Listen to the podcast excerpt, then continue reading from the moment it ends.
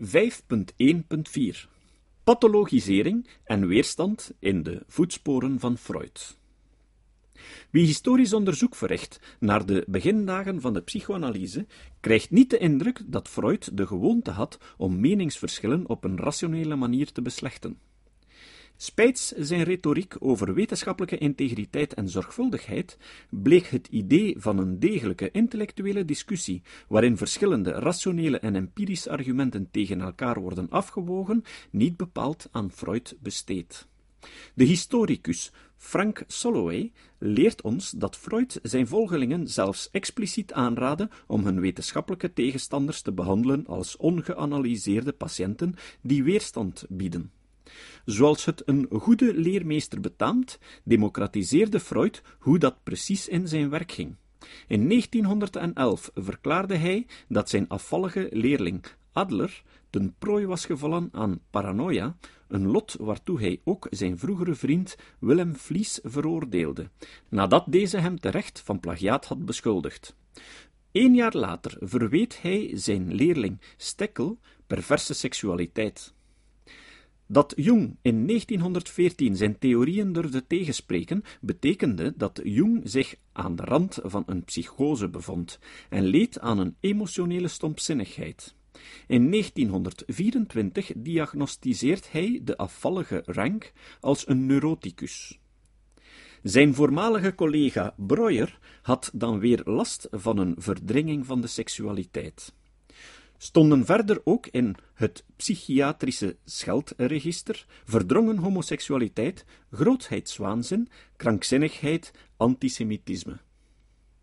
Treden de hedendaagse volgelingen van Freud nog steeds in zijn voetsporen? Gebruiken zij nog steeds het argument van de weerstand en het psychiatrische scheldregister om zich tegen de kritieken van hun tegenstanders te immuniseren? Het zal u wellicht niet verwonderen dat een argument dat zo naadloos uit het psychoanalytische systeem volgt en zo succesvol door Freud zelf is aangewend, tot op vandaag een enorme overtuigingskracht heeft voor zijn intellectuele erfgenamen. Ernest Gellner schreef over de Freudianen Everything about their work situation and conceptual milieu impels them towards an ad hominem rather than bona fide conceding reply to critics.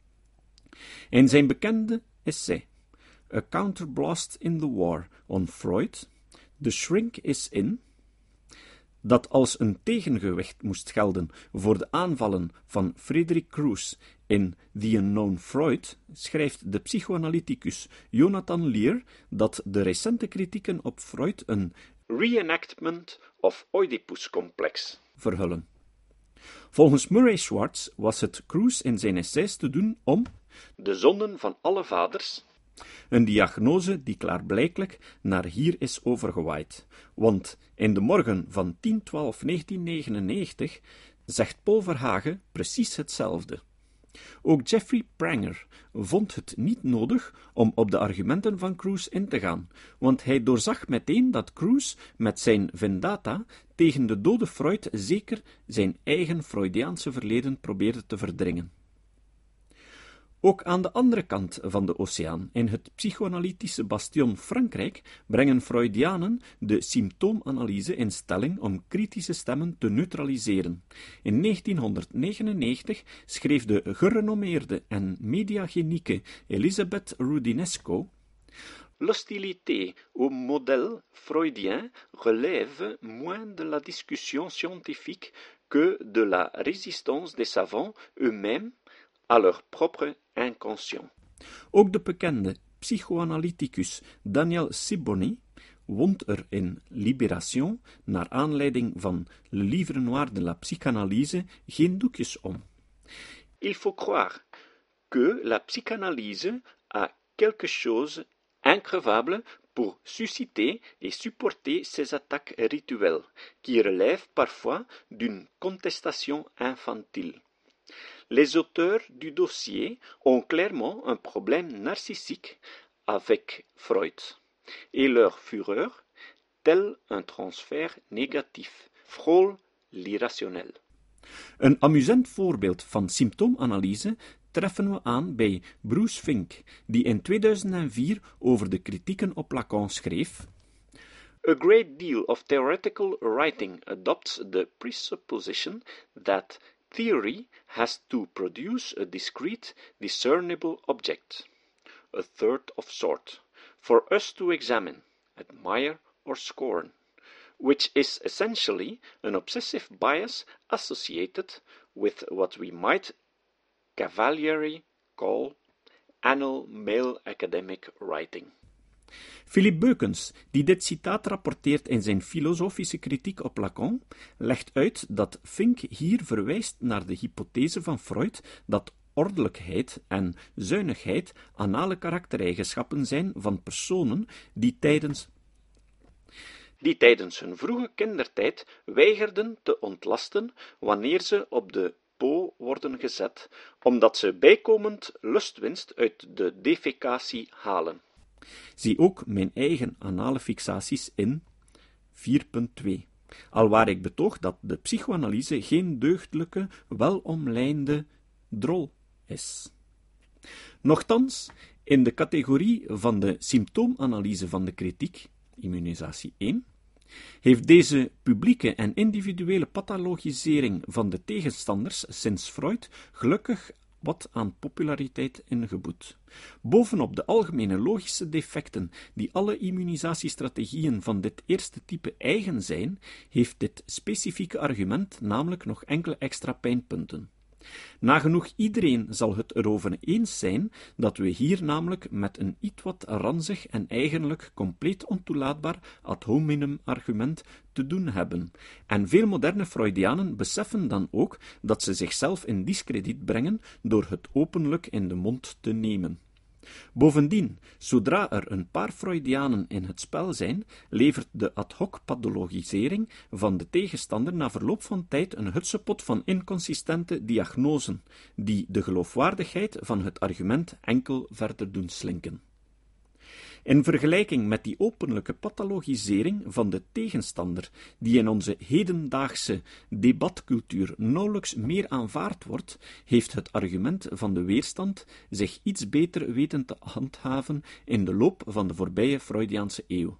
Het argument hoeft zijn pijlen namelijk niet noodzakelijk op individuele personen te richten, en aangezien het lijnrecht en ondubbelzinnig uit de psychoanalytische doctrine volgt, laat het meer eensgezindheid toe onder de Freudianen. Er treedt nu echter een speciale complicatie op. Wanneer psychoanalytici in een discussie verwijzen naar de weerstand die zogezegd tegen hun theorieën bestaat, gebruiken ze die stelling niet altijd expliciet als een symptoomanalytisch argument voor de geldigheid van zijn theorie. Dikwijls lijken ze een normale, niet-Freudiaanse vorm van weerstand op het oog te hebben, een aversie zonder onbewuste bronnen, die op zich geen argument biedt voor de waarheid van psychoanalyse. Ik zal de verwijzing naar deze tweede vorm van weerstand in 5.1.7 apart behandelen. Hoewel het onderscheid tussen beide varianten, zoals we zullen zien, soms doelbewust vaag wordt gemaakt.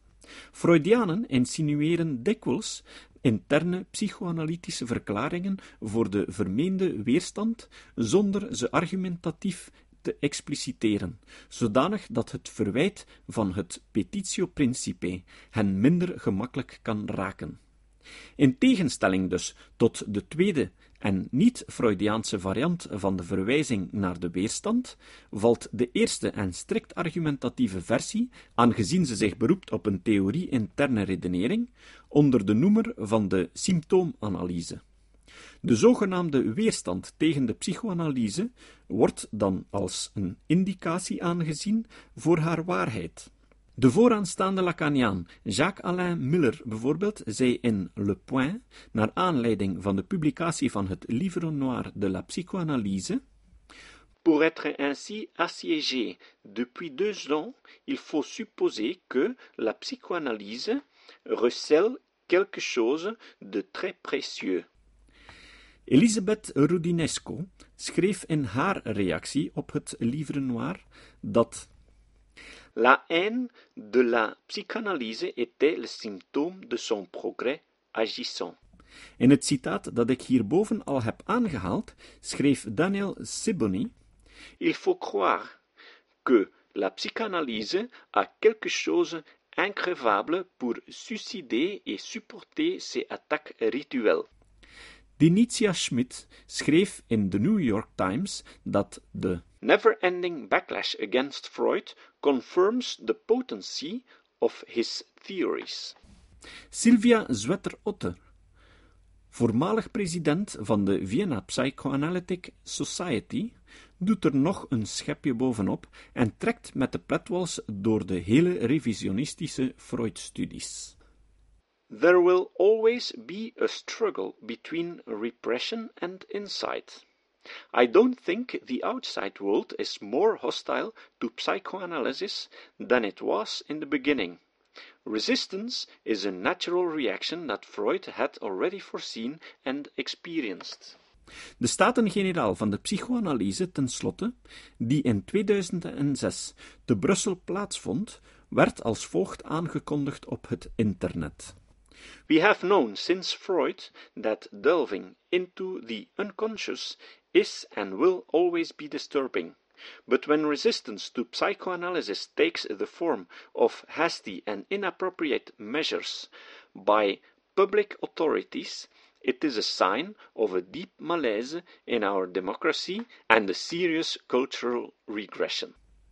Richard Webster merkte over het argument van de waarheid op What defenders of psychoanalysis rarely, if ever, acknowledge is that theories which are wrong are just as likely to be met with resistance as theories which are right. Webster legt in dit citaat de vinger op de wonde. Maar hij heeft nog een extra zet nodig om Freud en de zijnen schaakmat te zetten, want hij rekent buiten de theorie-interne conceptie van de weerstand die de psychoanalytici erop nahouden. Uit de Freudiaanse doctrine volgt immers, contra Webster, dat onjuiste theorieën geen zins op weerstand zullen stuiten.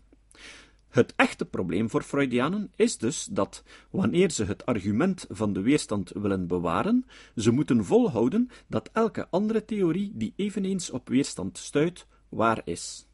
Rudinesco en Miller concluderen immers uit de zogenaamde haat en vijandigheid tegen de psychoanalyse, zonder verdere omwegen, dat die psychoanalyse iets waardevols of diepzinnigs op het spoor is.